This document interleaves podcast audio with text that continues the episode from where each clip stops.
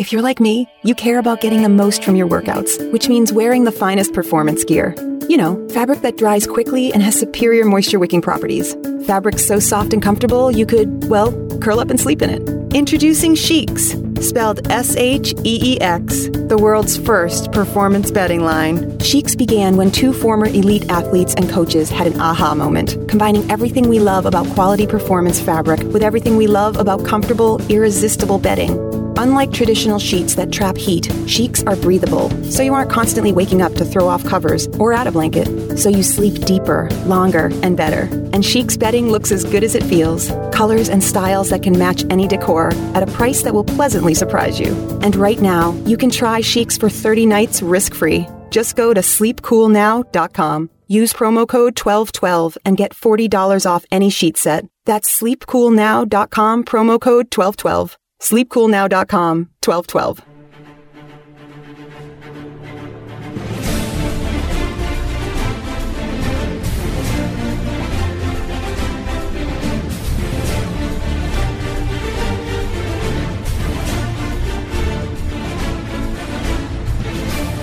This is a special hour number three of the World According to Zig podcast for this November the 12th, 2017. My name is John Ziegler.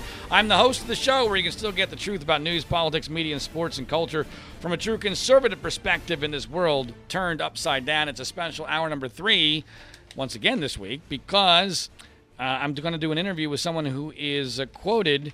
Uh, quite uh, dramatically and uh, quite often in the book of the person who was our hour number two guest, Mark Pendergrast, who book, wrote the book uh, out this week, The Most Hated Man in America, Jerry Sandusky and the Rush to Judgment.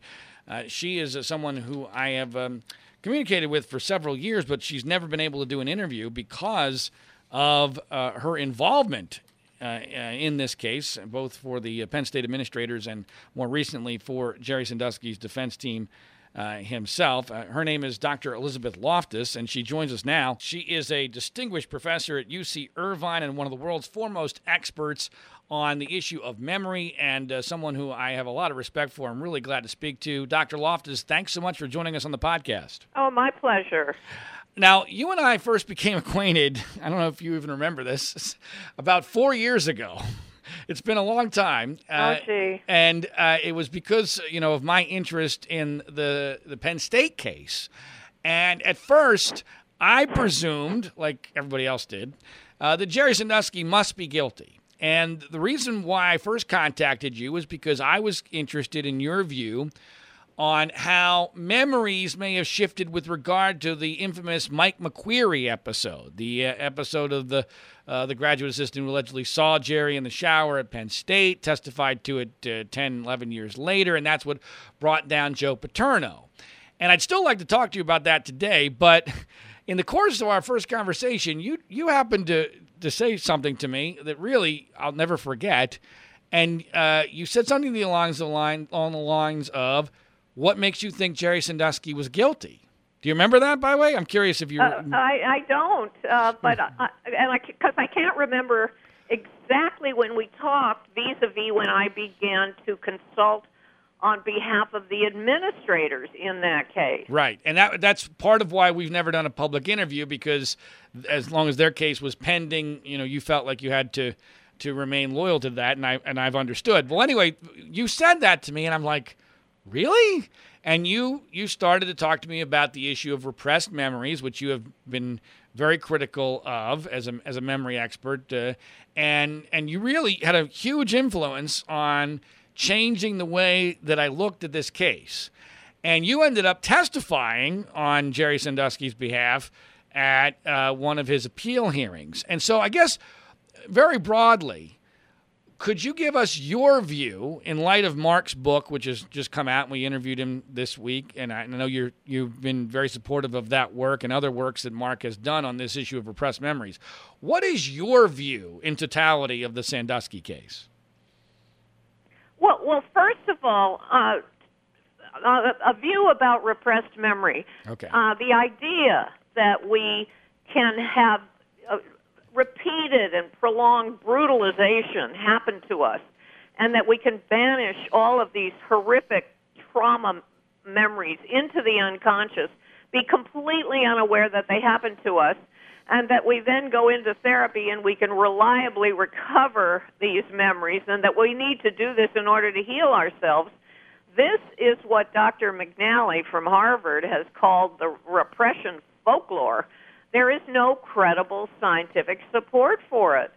Uh, so it, it's been my position in general that we shouldn't be prosecuting people or depriving them of, of, of you know money that they shouldn't be deprived of based on some flimsy unsupported theory and i feel that some of this um, belief in repressed memory and the actions of uh, repressed memory therapists may have actually gone on in the Sandusky case to create the memories that were put forth uh, as a result of this process. And what made you come to that conclusion, and what influence do you think that that had on Sandusky's eventual conviction? Oh, I, I, I there, there were bits and pieces uh, of evidence. Um, even uh, you can find even uh, so almost like confessions in uh, one of the books that one of the accusers wrote, along with the help of his therapist, and there was reason to be suspicious from reading that book about whether some kind of repressed memory therapy had gone on. Uh, oh, let me let me stop you right there, Dr. Loftus, because that's important uh, for people that don't know. That's the book by Aaron Fisher called "Silent No More," by, also by his mother and his therapist Mike Gillum. You and I are one of the very few few people who've actually read that book. Uh, what was your evaluation of that book vis a vis whether or not it proved or perhaps disproved Jerry Sandusky's guilt? Well, I, you know, I, I don't want a, a, a test right now. You know, I'm not here to take a final exam on a book I read several years ago. So, uh, well, well, do you remember what your impressions of the book were? I, I just remember having the impression that this therapist was playing some kind of extraordinary role in this whole situation and perhaps leading this uh, accuser to to the construction of some memories and then reinforcing those memories and, and kind of holding his hand and you know trotting along with him.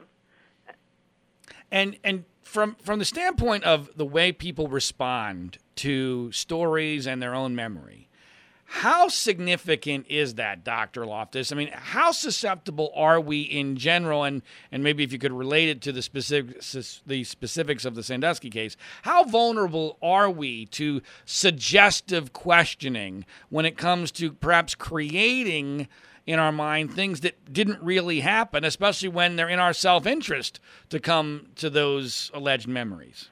Well, in the work that I and other memory scientists have done, we have shown that you can, with suggestions, suggestive questioning, suggestive information that comes from lots of sources, you can get people to remember things differently from the way they were. You can get them to create entire memories for things that didn't happen.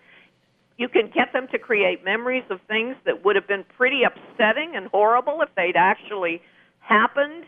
Uh, in the in the scientific work, we haven't uh, been planting memories of being sexual abu- sexually abused for years, but we we have planted memories that you were lost and frightened, or that you nearly drowned, or that you were attacked by a vicious animal, or that you committed a crime uh, as a teenager. These are the kinds of things that scientists have planted in the minds of otherwise ordinary, healthy people, and they come out of these suggestive processes believing and remembering in these completely made up experiences. Let me ask you about the, the issue of transference of memories. Uh, because it appears to me that, that, there's a very good chance in the Sandusky case, given the nature of the men who were uh, involved in this. They were all from broken homes, uh, bad situations. That's why they were in Jerry Sandusky's charity to begin with. What what is your view on the possibility or even the probability that someone, if given suggestive questionings, uh, questioning and and be, and suggested to them by people they trust, therapists, investigators, police officers, whatever, that Jerry is a pedophile who may have abused them, that they may have either consciously or subconsciously transferred actual abuse from somebody else to help them enhance their story about Jerry? How, how would the human mind work in that kind of a situation? Well, I have no idea if that kind of thing happened, uh, but you could get false memories uh, of, of abuse by Sandusky, uh, even in the minds of somebody who hadn't had a troubled uh, youth. Uh, you you know you don't have to have that as an ingredient. Right. Uh, it, but it is true that people will sometimes um, misremember uh, different details about experiences, and they could think that something ha- that happened at location A really happened at B, or that happened with person A really happened with B. Uh, you know, these are, are memory mistakes that ordinary, healthy, otherwise uh, people uh, trying to be honest can make. Now, you uh, agreed to testify on Sandusky's behalf at one of his appeal hearings. Tell, tell us about that experience in general and why you decided to, to testify. Uh, well, for many years, I uh, was not able to do any consulting on Sandusky's case because I was retained to consult on behalf of the administrators, the Penn State administrators, and the issue is, you know, what what did they learn and when did they learn it, and you know, could their memories for what they knew over the over the decades uh, be distorted, uh, and and and that was the issue that I was focusing on. Uh, but once those cases were resolved, and I was um, and I was free to to talk to uh, Mr. Sandusky's uh, attorneys, um, I offered uh, some opinions about you know what may have gone on in this case, which could be repressed memory therapy and other forms of suggestion that led to the creation of memories. Now, I have sent you um, some rather strong evidence that one of the key therapists in this case, a therapist who uh, treated several key accusers, is a what I perceive to be a very strong believer in repressed memory therapy. What, having reviewed that evidence, what is what was your evaluation of that? Well, it's clear that this the therapist is a very strong believer in repression. Interestingly she did uh, or does what some of them now do, which is to say something like, "I don't, I don't like to use the word repression. Instead, I want to use the word dissociation." You see, in the last uh, more than a decade, the whole concept of repression has been so challenged that professionals who want to cling to it will try to distance themselves a little bit and use the word dissociation instead of repression. But dissociation is an umbrella term that means a whole lot of things. Uh, and, you know, my response to that is I don't care what you want to call it.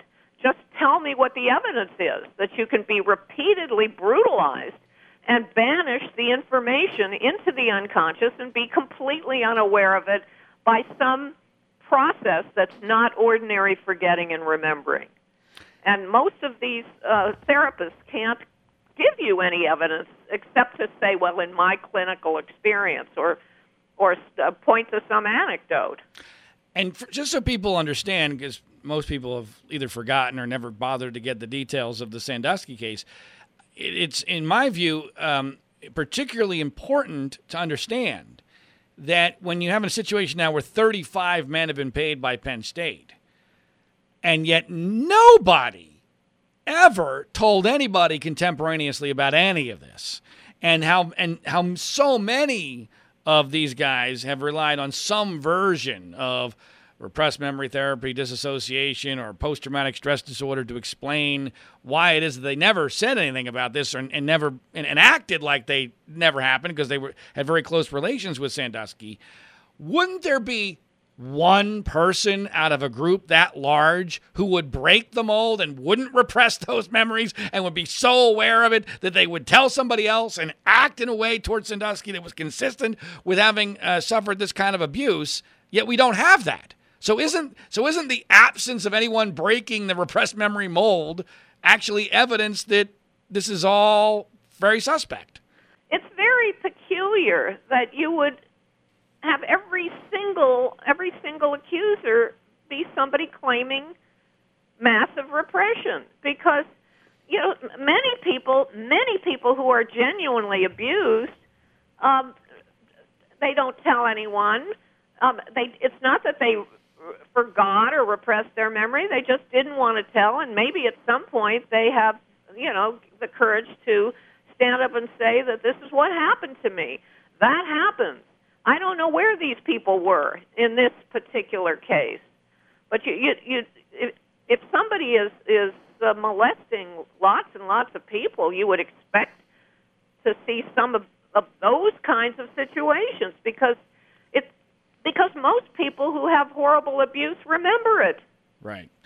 And and along those lines, though, Dr. Loftus, I have, and I know that you you know you have um, been very supportive of Mark Pendergrast's work and his book on this. And I'll ask you specifically about his book in a second, but I have a, a, a different theory about how repressed memory therapy worked in this case. I, I think that uh, in not all, but in many of these situations, uh, that this is an upside down set of circumstances. See, I think this whole case is upside down. And what I think really happened is that repressed memory therapy was used as a clue for these guys to understand how it is that they could still be believed after never having told anybody about this and having acted very friendly towards Sandusky for years after the alleged abuse occurred, that this was their way, uh, uh, kind of a get out of jail uh, free card, if you will, that people will buy it if you claim that you had repressed the memories or that you had had post-traumatic stress disorder and that they were they were basically learning how to scam the system through the therapists can you what can you give me your take on that theory? There are a number of, of studies that have looked at how lay people or or jurors in particular will react to a claim of repressed memory versus a claim that you know it happened to me and I just didn't talk about it because I was embarrassed. Uh, I never forgot it, and now I'm I'm going to tell people about it. Um, the taken together, these studies show that the non-repressed memory claim actually is a little more credible in the minds of people. But what you have in this situation is an extra layer, which is uh, there's all this sort of post-event, uh, uh, supposedly post-event contact right. and friendly relations that that need to be explained away. Exactly. And so, and so it, you know, with that in mind, yes, I can see that maybe somebody would latch on to the idea of repression as a way of explaining all the uh, apparent affection and adoration and right. and repeated contact.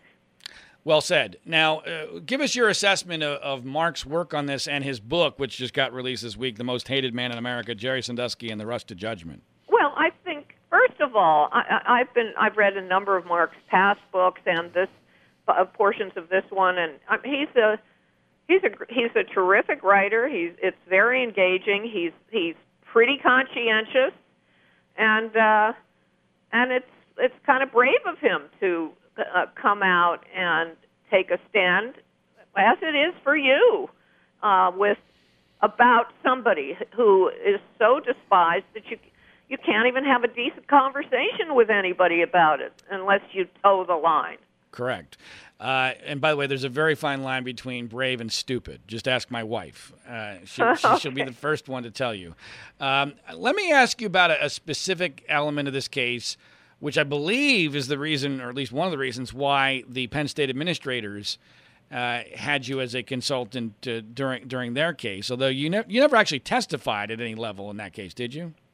I don't know. I don't. I, I, you know, most of the uh, consulting I did was years, you know, several years ago, and so uh, you, did, you didn't repress. You didn't repress that memory, did you, doctor? no, I. But I don't. I don't think I actually testified in any setting. I may. I may have written a report, but okay. I, I just don't remember okay. right now. All right. Well, here's what I want to ask you about the the infamous Mike McQueary episode. Yeah. And, um, because it is absolutely amazing to me how much damage was done because uh, you know people, especially in the news media, have accepted this story as gospel. When here's what we know for sure.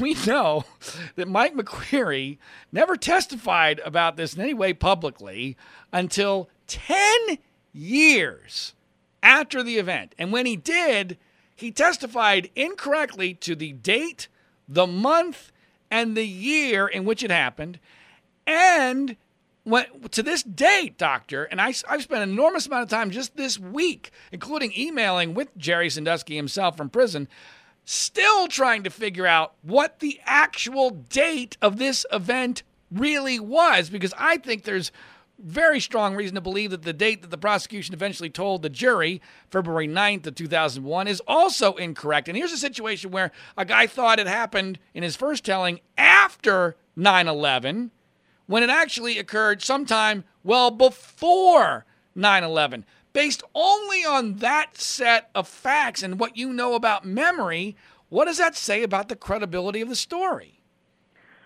Well, people sometimes um, uh, misremember dates and, and, and times. I don't. There is a phenomenon called forward telescoping where you remember things as happening more recently than they really did. So I I I think that is maybe not quite as severe as as some of the changes in the story. And and you know, did did he just hear something? Did he actually see something? Uh, what did he actually do? Uh, what did the two people supposedly do? I, I I think the changes in the story are maybe more. Well, let, uh, me, let me let me let me play devil's advocate, though, doctor, because one of the uh, important elements of this story is how dramatic an event was it that McQueary saw. And obviously, if an event was very dramatic, you would be more likely to remember, for instance, what year in which it happened. And and I'm curious, you don't you don't believe that the post 9/11, pre 9/11 problem is significant based upon that because to me, I have never thought, wait a minute, hold on. You supposedly saw a local legend. Let's be clear. You supposedly saw a local legend sexually abusing a young boy. All right? That's a massive event in anybody's life. Yet, 10 years later, you think it happened after 9 11 when it actually occurred well before 9 11. That doesn't jive with it being a major memory. What, what, what have I got wrong there? Uh, uh, uh, we just don't agree about that. well, no, explain it to me because I want to understand. I, I, I mean, I just, I'm, I, I'm just saying that he, it's ten years later that he may not exactly remember uh, when it happened. You wouldn't. You see I, again. I, to me, you would remember the year, especially by the way, as a football coach, because college football coaches Everything about their life is based upon a year because the college football season occurs in one year. So you remember, okay, in 2001 we went to the, we didn't go to this bowl game or we went to that bowl game or we did this. This okay, was so we, we don't have to agree on everything. I'm no, sorry. I'm, I'm trying to I'm, I'm, not asking to agree. Yeah. I'm, I'm trying to understand.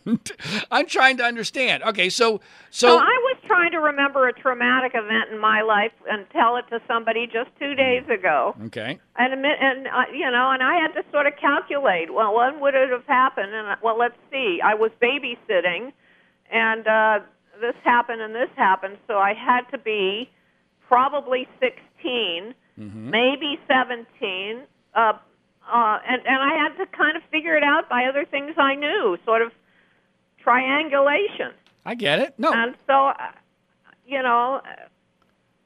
No, I, I get it. I get it. But this was this was ten years later, uh, in an in an event that was supposedly huge, and in my view, and I think we actually agree on this part, uh, in my view, was not a huge event. In my in my view, that this was turned into a huge event, and this is maybe the most important element that I'd like to get okay, your. Okay, so you it, but no, don't try to talk me into it because no, I, I, Doctor, Doctor, uh, yeah, okay. Doc, I'm not trying to talk you into anything. I'm, I'm going to ask you. I'm going to ask you another question. Okay, good. Okay, okay. and right. then I'm going to have to go pretty soon. I have a ton of work to do. So I, I understand. So let, okay. let, this is our this is the last issue I want to get to. Okay, because this deal this is also important with regard to McQueary. Okay, so so McQueary doesn't act for all these years anything like somebody who has seen a, a sexual assault. And uh, you know he, he, plays in Jerry Sandusky uh, golf tournaments, jokes around at a, at a charity event, never uh, goes to the police, never does any doesn't you know didn't uh, react at the time like uh, he saw something horrible because he didn't uh, eliminate you know get try to save the kid, didn't break it up, didn't beat Sandusky up, nothing like that. And then all of a sudden, investigators come to him in late 2010 and they say to him, "Hey." We heard you saw something with uh, Jerry Sandusky uh, with a so boy. So are you saying he did not he did not go to visit Paterno and he did no, not no, go did. with his father and he did not tell his father and all that stuff that no. he claimed? Now, I, I believe that he absolutely told those people. I think the timing, the timeline in which he did it, may not be what he's currently claiming. And I don't know if that's because uh, he misremembered it or if he's trying to create a narrative that facilitates that he saw something dramatic. I'm happy to talk to you about that. Uh, you know, between you and me. Yeah. Uh, okay. but but, well, we... but but but but let me get to this question because this deals directly with the way memories are formed. Okay, because I'm fascinated to hear your reaction. So so. 10 in, in almost 10 years later, late 2010, investigators come to him say, We heard you saw Jerry Sandusky with a boy in a shower many years ago. We're investigating Jerry Sandusky for child sex abuse. We're wondering if you can help us. Having investigators come to a guy who's, you know, a football coach, not really versed in this type of situation, obviously you're going to trust investigators, what they tell you being t- Mike McQueary being told that Jerry's being investigated for child sex abuse, what would that do to hit potentially to his memory of what he thought he witnessed all those years earlier? Well, it could it could lead to an exaggeration of an ambiguous situation in the in in the direction of something that's more consistent with abuse. So that would make sense to you. That, that absolutely makes sense. If somebody is going to label if you label something a particular way, people rem- will remember it in the direction of that label.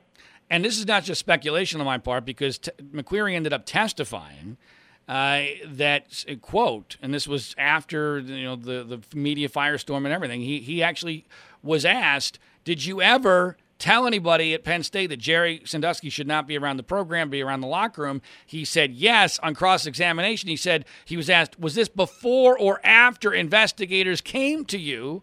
To ask you about this episode in late 2010, and he said, "quote It was almost certainly after." And that to me is the most important piece of testimony in the whole case because McQueary is inadvertently acknowledging he never thought of Sandusky as a danger until investigators came to him and told them they were investigating him. And then they, I believe, manipulated this story out of him because they desperately needed a witness. Does that make sense to you? Uh, it, it, it, it's possible.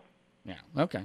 Fair enough. All right. Well, Do- Dr. Loftus, I, I, really appreciate your time. I know you're very busy. Okay, sure. Uh, and good luck to you with what you're you're doing here. All right. Thank you very much. Okay. Take that's, care. That's Bye-bye. Dr. Elizabeth Loftus, distinguished professor at the University of Irvine, and uh, someone who is quoted uh, rather. Um, dramatically in uh, Mark Pendergrast's book, The Most Hated Man in America, Jerry Sandusky and the Rush to Judgment. That's our number two, our interview with Mark on this week's edition of the World According to Zig podcast. If you're interested in more uh, facts about this case, there is a, a, voluminous amount of information at my website, www.framingpaterno.com. That's framingpaterno.com. Please make sure you share this podcast via social media, Twitter, Facebook, or word of mouth. That's greatly appreciated. And as always, do yourself a favor. And if you're one of those people who sleeps and when you sleep you use sheets, please pay attention to this important message. My name's John Ziegler. Our website is freespeechbroadcasting.com. Coffee? Oh, thanks. How did you sleep? Ugh, like a baby. I don't want to get out of bed. Ever. These sheets are mm, incredibly soft. What did you say they're called again? Performance bedding by Sheex. performance bedding?